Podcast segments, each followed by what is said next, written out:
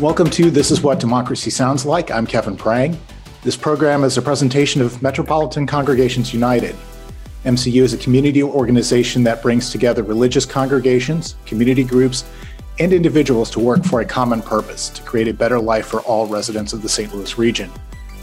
We work at the intersection of race, economy, political power, gender, and the structures of oppression within us individually, within our organization, and within the community.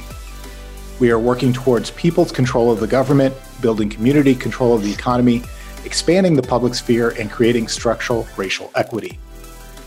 Today, my guest is Steve Roberts, who currently is the state representative for the 77th District in Missouri, but who will soon be the state senator for the 5th District. And today we're going to be talking about our second special session of the Missouri legislature. So, Representative Roberts, thank you for joining me very much. And first of all, congratulations on winning your election for state senate. Thank you. Honored to be here. Thanks so much for having me again, Kevin. So we're now in the second special session called by the governor. Uh, what was the reason and how did this come about? Right. So this dealt with authorizing more of the CARES Act funding to be used. I know, with particular with regards to the city of St. Louis, all of our funding's basically been spent, and there was another uh, $17 million appropriation that we were the city was supposed to get, and a lot of this can be used. For example, uh, we, have got folks who are behind on their rent payments, things like that, to to help get them the support that they need. So the initial focus of this special session was specifically tailored towards. Uh, uh, the CARES Act funding, and then I'm sure, as you heard, that that changed um, last week when we were up there when the governor expanded the call. And and so what is what is the other thing that the governor is looking to to get in this session? So the the other thing that he's trying to get through this session was to deal with COVID nineteen immunity, and, and the focus of that would be helping you know any businesses that are open to to basically make it so if you catch COVID, um, them from them you know at their location or you know maybe you're working for them to make it so that the business can't be held liable. Okay. All right. We'll come yeah. back to that in just a moment. Uh, on, on the budget, uh, so this is dealing with federal money uh, that was allocated. Uh, so where are the places that this money will be separated? You had mentioned the 17 million. Is, is that definitely going to go to the city of St. Louis or is that yet to be separated out? Yet to be determined. So really, this is basically an appropriation to allow the governor to spend the funds how he sees fit. So most of our um, debate was focused on where this you know money is going to go to make sure it's going to the right places. You know, helping small businesses, things like that, people who really need the support. Okay, and it, are there any surprises there, or what are the places that you've been advocating for the money to be spent? So for me, it definitely the focus is on on folks who are struggling to to get by. You know, people who are concerned about being kicked out. And I believe the um, uh, next month there's the the eviction hold for folks in the city of St. Louis. So you know, for example, if you can't pay your rent, um, sheriffs weren't allowed to uh, evict you, but that's about to expire unless the mayor uh, ends up renewing that. So, you know, for me, my focus is really helping folks in the who are in a vulnerable position, who've been laid off, who need um, assistance, just to make sure they have those basic needs. Okay, and so how how do you how do you make sure that money goes that direction? Because is this just a pot that the state can then decide where to spend it, and and how do we make sure it gets to the people that needs it? Right. And that's what me and my other uh, senators and uh, representatives up there have been advocating for to make sure specifically our communities get the funds that we need. Uh, as I mentioned, that the city of St. Louis, unfortunately, we were shortchanged. We really need um, every dollar. I mean, there is a, a place for it. And uh, the, another big part as well is increased testing. So to make sure that our cities, the St. Louis um, Health Department has the funds that they need to make sure we're getting folks tested and can provide um, the medical care that they need. So this money came from the federal government. When was it allocated, uh, and and why are we just now getting around to it? Because I understand that it has to be spent by the end of the year.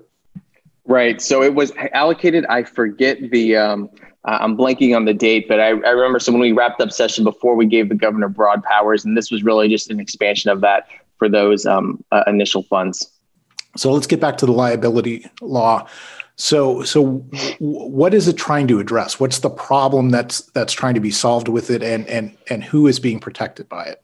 Sure. And for me, I don't really see it as a, a problem. There's a lot of concerns um, from Missouri Chamber of Commerce that you know businesses are afraid to open up, and they're concerned that you know if, if someone ends up catching uh, COVID nineteen at their establishment, that they're going to um, be held liable, and there's going to be this waterfall of, of lawsuits that are just going to be a, a, complete threat to business. And I, I, don't think that's, I think that's very unlikely. And, and for me, it's disheartening that we're using a, a special session to go up to address COVID-19 immunity when we've, you know, there are more pressing matters at hand. So the, the reason for that is just to give immunity to any businesses to say, you know what, they can open up and they won't be held responsible. Now, I think that in our regular session coming up in January, if we want to examine that, that would be the appropriate time. And if you want to say, like we do with food grading, for example, you know, you know, you have to have a certain number of um, uh, at least a, a, procedure. Like let's say, you know, you you've got to make sure all your employees are wearing masks, and if there's a, an outbreak, you know, you your company policies that you quarantine and you do this contract tracing. And if you you know don't require masks or you're negligent, I mean, for example, if you go to see a doctor and the doctor says, well, I'm lazy. I didn't sterilize my tools and I got all my patients sick. I think everyone agree that that doctor should be held responsible for that level of negligence. So I don't think a blanket immunity for COVID 19 is reasonable or fair. And I don't think Missouri citizens want their tax dollars spent on a special session to protect businesses from these types of lawsuits. I think that if we're going to address it, the general session would be the appropriate time. Then we could have um, it'd be easier to get um, folks up there to testify in favor and against and, uh, examine it then. So I, I, you know, and as you know, we talked about briefly, this this pandemic is not getting better; it's it's getting worse. You know, our cases are starting to rise, and as we discussed earlier, a, a lot of I was supposed to be up in Jefferson City actually this week for my Senate orientation, and there was an outbreak. A group of the Republican senators were in Branson with their staff, and they all ended up, or not all, but I know several of them ended up catching COVID 19. So they ended up having to cancel the orientation. The Senate was supposed to come back to truly read and finally pass the CARES Act funding that the House had been working on the previous week. All of that had to be kicked back because of this retreat and them testing positive. So I am glad that they did the right thing. You know, they they pushed session back, keeping our our um, uh, staff and the other members safe. But just that week, when I came back, uh, a couple staff members from the House ended up uh, testing positive.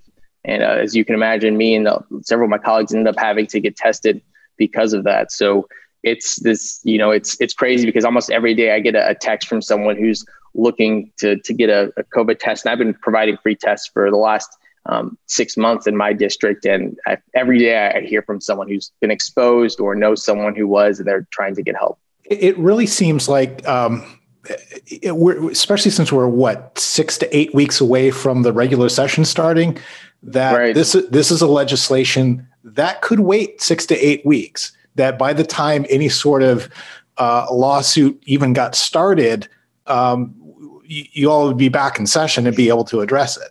Right. We'll be back January 6th. So I, I don't see the the urgency of, of putting us all at risk to protect larger businesses. And just, you know, as as a lawyer, I think it's very unlikely that people are gonna it's it's too hard to to connect that direct cause. I mean, I think if your business is going to be held liable, it's going to be egregious. Like they're going to be there, they're going to say, well, you know what, no one was wearing masks, and you know the supervisor knew this person had it, and they still made them go to work. I mean, if you're going to prevail on a, a case like that, it's it's got to be like an overwhelming amount of evidence. I just don't think that you know these businesses are just going to get inundated with lawsuits because someone catches the virus because you know you've got asymptomatic folks you know you you you're not even showing symptoms until a couple days later.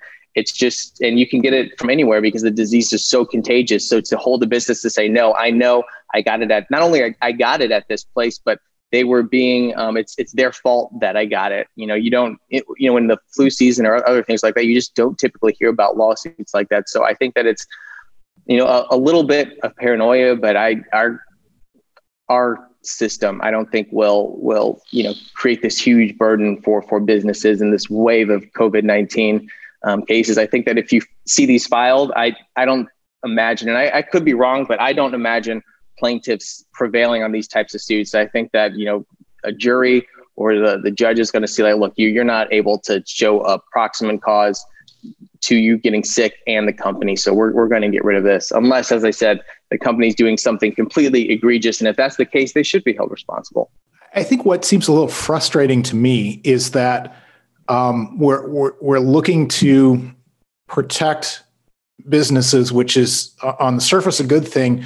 But at the same time, it seems like the state government hasn't really taken the initiative to to back up and support those businesses with rules and regulations when it comes to mitigating the pandemic, so that um, if there was a general mask order throughout the state or Absolutely. stay at home, then you're you're you're sort of backing up your local business and and saying we're behind you. We'll take the heat for this.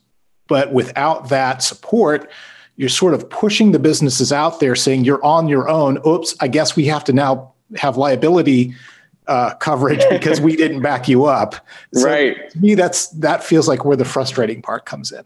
Yeah, because it's crazy. It's like, well, we, you know, we're not going to shut down the state. We're going to let individual counties and municipalities make their own rules, um, and we're just going to sit back and and see what happens. You know, I, I think you're absolutely right. Something like a statewide mask mandate, like saying, look, here we're going to allow you all to open up, but here's what we needed to do. And it's not like this mask is a huge inconvenience. I remember reading an article where it was two hairdressers um, at a salon.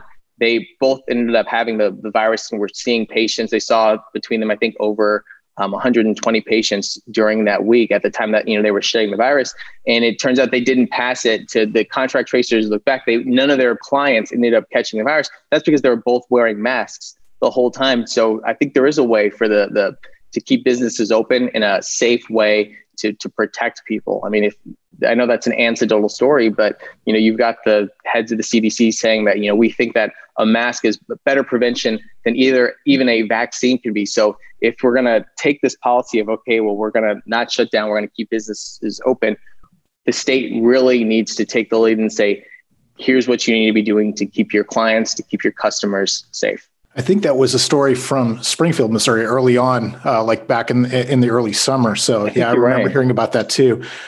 So another thing I remember I, I was hearing about from this uh, from this special session is that there was some talk of addressing uh, use of force tactics by police officers in Missouri. So what was mm-hmm. talked about, and where do things stand, stand with that right now? Great question. So I serve on the um, Special Committee for Criminal Justice. Uh, Representative uh, Shamed Dogan, he's actually the only Republican African American in the legislature. He's the chairman of that commu- uh, committee. And we've worked very well together as a team to work on criminal justice reforms and just other police reform issues. So he called this hearing, and we really wanted to have the purpose was this really to lay the groundwork for our um, general session coming up in 2021. I mean, we knew that we weren't going to be able to move these bills um, forward. We didn't actually even offer any specific pieces of legislation, but we wanted to have start the conversation with representatives from the Police Officers Association, the Highway Patrol, so we could get buy-in and support. So when we bring this up, it's not just you know fresh and they have no idea what they're looking at. So there were some things that that came up where you know they were pretty close to being like, you know what, this is right. This is what we we need to do so we can restore credibility to the police. And there were some issues where we got a lot of pushback, which was a little surprising to me. So, for example, um, some of the main things we talked about was a statewide ban on chokeholds. And St. Louis SLMPD and the Kansas City Police Department, they've already ban those. But the the person who came to testify in front of us with the Sheriff's Association tried to explain, you know, how you know these needed and there are different types there's respiratory chokeholds there's vascular chokeholds but kind of our point was when you're struggling with someone you know that that line and his argument was well there you know the it's the um i believe it was the vascular chokehold they're like well when that's done properly um, you know it's no one's ever injured there's a very low chance of injury but of course that's you you know, doing it in a training class in a controlled setting. So, I mean, if our city's police department can, you know, take someone into custody without using that maneuver, I think that's fine. And of course, if there's a, a situation where it's life or death, you know, that's that's completely different. But just to ha- kind of have that be a go-to move, um, I, I don't think that that's that's that's reasonable or ne- absolutely necessary. I mean, you the focus really needs to be more on de-escalation training and and things like that. So we got a lot of pushback on uh, the chokeholds, for example. Um, no knock warrants. We we talked about, and we really had some heartbreaking testimony from some witnesses who called in. There was a woman who was telling us that her neighbor basically had an issue with her. So her neighbor was friends with this police officer who then went to a municipal judge to get a warrant to search her house because of an unpaid utility bill. So they kick down the door, they walk in, shoot her dog as it's running away. Um, they put a gun to her nephew's head and say that if he moves, they're going to kill him. Just completely like egregious behavior. We're sitting there like all this over, like this doesn't make any sense over, you know, uh, her paying a ticket. And apparently she'd spoken with the officer the day before to say, oh yeah, no, like I spoke with the utility company, like it's fine. I'm on the payment plan. But this, I guess, spiteful neighbor just in this officer, for example, who ended up having a lot of complaints against him, um, broke down uh, her door and, you know, terrified her and all of her family members. And you hear about things like that and it just, breaks your heart. And, and you know, I, I know in my community, for example, there is an inherent um, distrust of police because you hear about things like that and it's someone you know this has happened that these things have happened to so you know the we had a representative from the highway patrol um, speak with us on that and you know they were saying well you know these are are very rarely used um, and, and when they are it's you know for a very limited purpose but i just i don't think that there's there's a, a a real need for those in the state you know if if, if you you know need to do this no knock warrant because you're trying to seize drugs and you're worried about them flushing them down the toilet then you know that's really not who you need to be going after. If they got such a small amount that they can just flush them down the toilet then you can knock and you know go for it then i mean this they should have a massive amount or there's nothing preventing you from announcing yourself giving you enough time to go you know properly go in there identify yourself just to minimize that that risk uh, I don't know if you you have this information, but can you clarify for me? Is is is the uh, status of it being no knock is that determined by the judge issuing the warrant or is that something that the police decide when they execute the warrant so it's before so they have to apply to the judge. So basically the judge will sign off the warrant. You know they're requesting and there's there's a very specific um, amount of criteria that is supposed in an ideal situation is supposed to be met. You know like it's you know i can't remember what they are, exactly are but the police are saying here's basically they have the warrant, give it to the judge, and saying, "Hey, look, here's why this needs to be a no-knock warrant," and then the judge signs off on it, and then it's executed. Okay, um, so so it sounds like if if we're to uh, eliminate or drastically reduce the use of no-knock warrants, it's it's then puts. It seems to me that puts the emphasis then on the system instead of the police officer in, in, in that moment making the decision. So the judge actually then says, nope, you can't do it. Um, mm-hmm. So it, it almost it seems to me that it would actually lift sort of lift the burden on the police. You know what your your parameters and your boundaries are, and and this is how you have to go forward. Mm-hmm.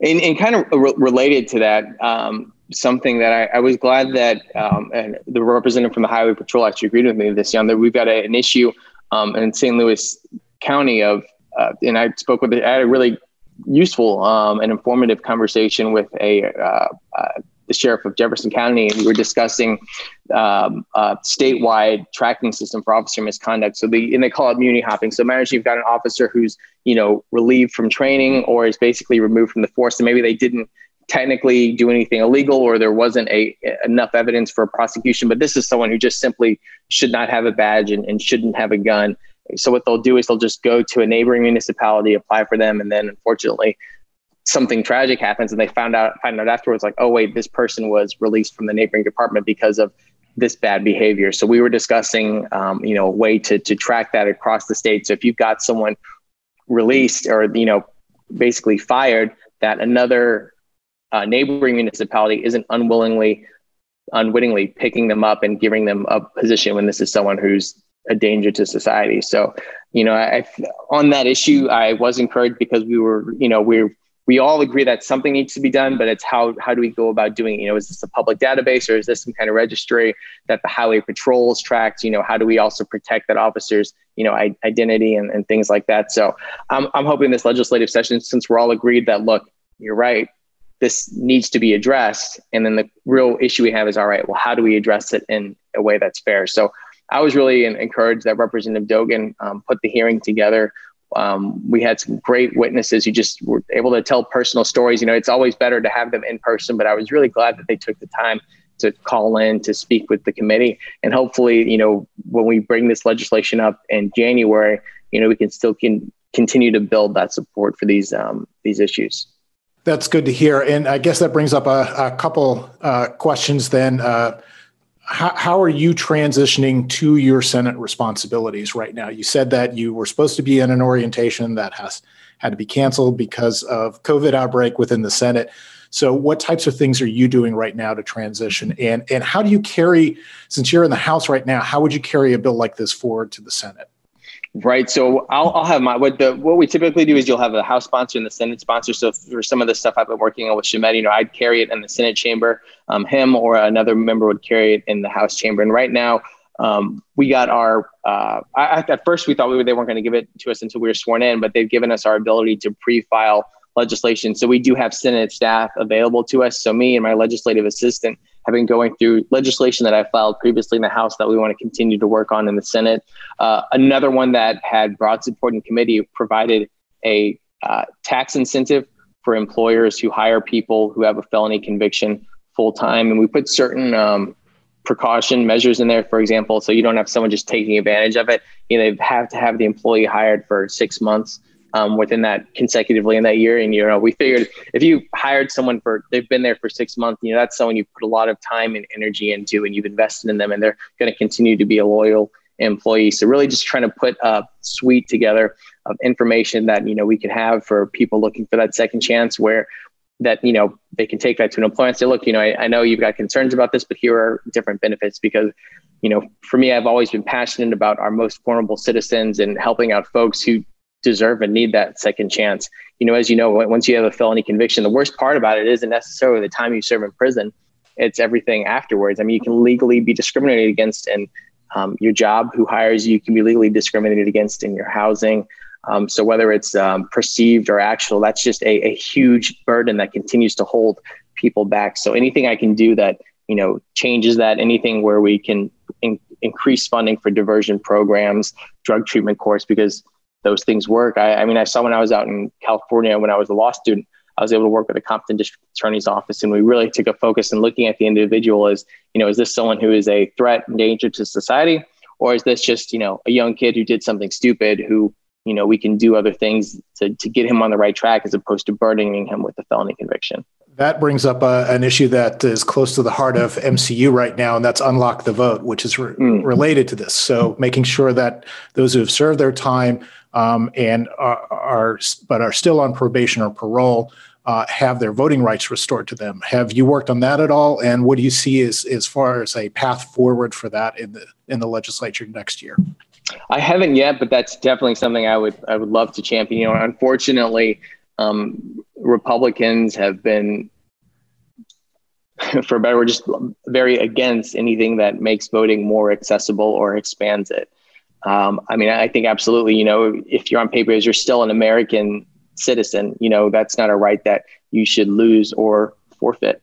Um, so there, there hasn't been much on that. You know, me and uh, Representative Bosley have been trying to make it easier for folks um, who are you know in jail to to be able to vote you know to, to do mail-in ballot absentee things like that. So we get a, a, lot of pushback unfortunately for the secretary of state on anything really that can expand voting. I'm glad that we were able to do some form of that with the, the during the the pandemic we expanded mail-in voting but all of that was statutorily limited. So you know, it's interesting because in there we gave uh, the Secretary of State authority to investigate claims of um, voter fraud or, or misconduct. And, you know, from my perspective, I'm like, great, go ahead and investigate it. This will show our point that this isn't an issue in the state of Missouri. So, you know, we gave him those broad powers. And I, I imagine there's still when we try to to make it the norm in the state, they're going to say, well, we've got to protect our our you know electoral system. It's it, there's too much fraud. It's like, well, you know, your office had the ability to investigate it. Did this happen then? No. So then what's the problem? So you know it's it's un- unfortunate that you know one side of the aisle is more interested in it's not about the integrity of our election system it's about who's voting and them wanting um, certain people to vote and certain people not to vote thank you for your honesty on that. It, it looks like it'd be an uphill an uphill battle for the, for that particular legislation. So we're recording this uh, the weekend before the Thanksgiving holiday. So when when's the next time the legislature is scheduled to meet, and and what happens next? Um, tentatively, the Senate's supposed to convene on November 30th to um, to finally pass the uh, CARES Act funding appropriation, and then that first week of December, I believe December 7th, the House is supposed to come back to address the COVID 19 um, immunity, but it's all still kind of up in the air. Um, you know, we who knows if when we, you know, there there might be another outbreak or or some other limiting factor. So that's the plan. But I mean, at that point, you know, you're just we're three weeks out from the general session, assembly session. Anyways, I don't know why we would we just unnecessarily risk that when we're going up in less than a month. But that's kind of the the tentative timeline for now. And then, for example, my Senate orientation, uh, they canceled. So for new legislators, they do a uh, a statewide two week tour. And that's really a, a great bonding experience because it's you and all the newly elected officials. You take a bus tour, you go all across the state, you you visit um, different facilities. So, you know, you're in St. Louis, you're in farming communities, things like that. And it gives you an opportunity just to, you know, bond with your other members of the legislature. And they end up having, it looks like they're going to cancel that, um, unfortunately, because, you know, it is a bus tour. So you're in close proximity with these people really for, for two weeks.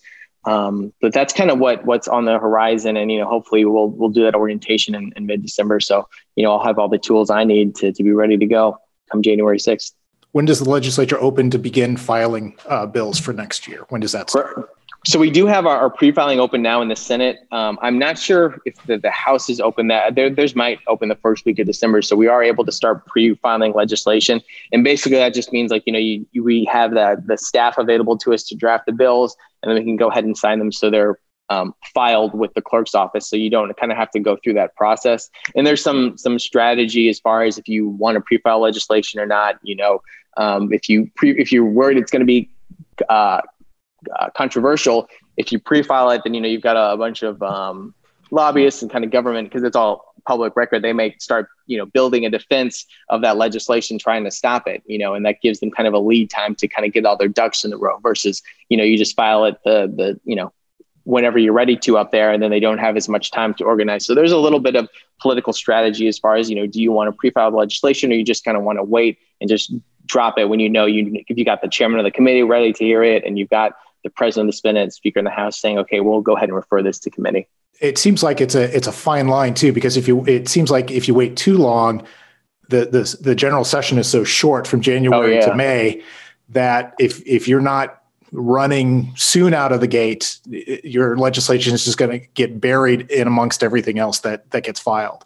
Oh yeah, I mean, it, it really if your legislation hasn't made it out of one of the chambers by spring break, unless it's one of the governor's priorities, there's a, a good chance it's not going to make it across to the finish line just because there's so many ways to, to stop, stall out a bill, or just completely change it. So it's not what, you know, you initially started it to be. We get these bills that we call them Christmas trees, where it starts as one subject matter, they change the title, and then it's like, all right, we're just going to throw everything onto this piece of legislation because it seems to be moving you talked about this a little bit with um, the the supermajority. The results of the fall election means that the Republicans uh, remain in control of the executive branch. Right. Continue to have the supermajority in the legislation. Amendment three passed, so that supermajority seems like it's going to be in place for a long time. What does this mean for doing your job as a state senator? Well, I'm really encouraged that, you know, of course, it would have been fantastic to have a Democrat in the governor's office. I mean, because then we would have someone who could actually veto legislation back when um, uh, Nixon was in office. So they had to get the votes um, in both chambers to try and override a gubernatorial veto.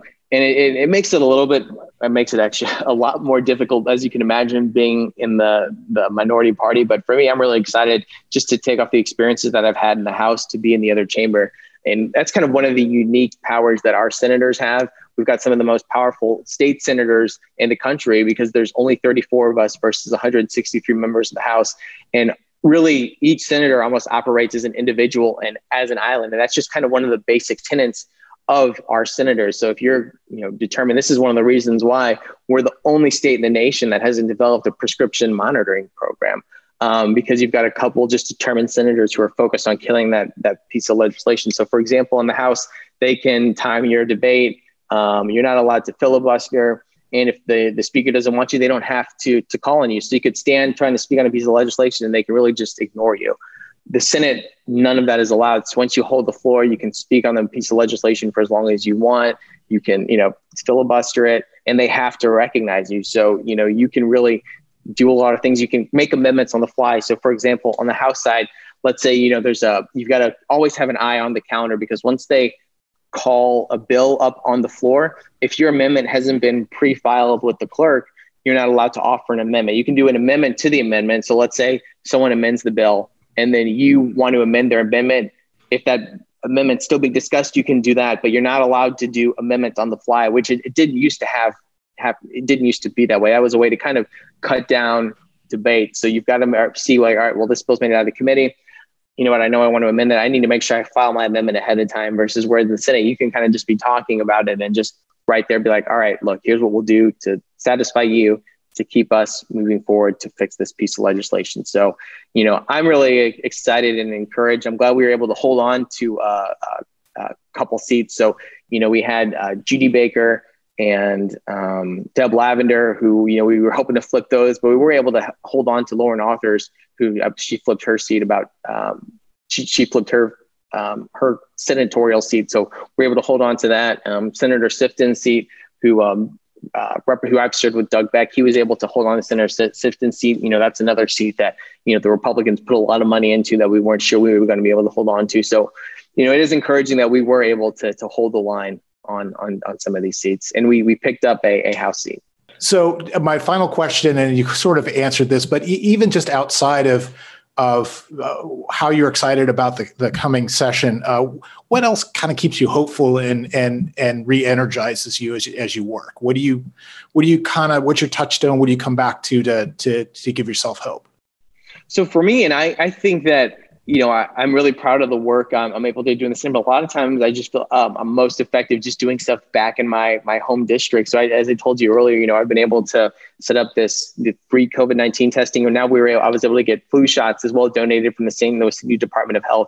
You know, I noticed when this virus first broke out, um, and you know, really was in full force here when we started shut down in March um, the 63113 zip code. It's an area of my district that's just historically been neglected where there weren't any testing sites there. So being able to provide a free resource for folks who, who needed that to, you know, make sure we don't have people um, unintentionally spreading the virus. You know, I, I get a lot of calls from folks who, you know, are in a situation where, you know, maybe their heat is being cut off in the winter or their air conditioning um, in the, uh, the summer, make, being able to connect them um, with the right resources. You know, we get a lot of calls from inmates in the Department of Corrections, being able to to make sure that you know do what we can to look after them. You know, to make sure that you know they've got, um, for example, we helping someone get simple things like a fan. You know, things like that. Just being able to use kind of our network and other um, liaisons within state government. Like, I mean, a, a, huge thing and something I'm really proud of my uh, legislative assistant, uh, Timothy Griffin. He's just been fantastic. We, we've been getting a lot of folks who've been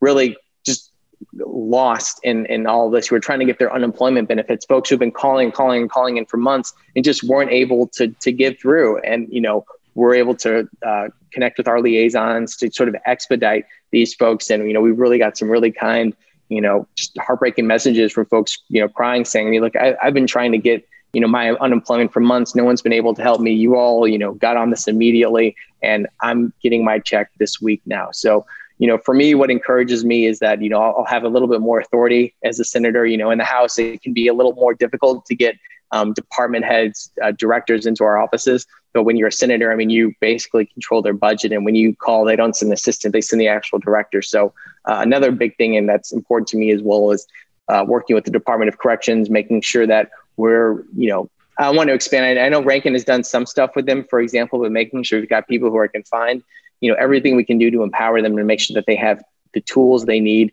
Um, you know just a, a basic skill set. You know we there's some training going on now with cdl licenses. So they they will have the skills to have a job to earn a livable wage. So they don't have to go back to the behaviors that earned, got them in prison in the first place Okay, great.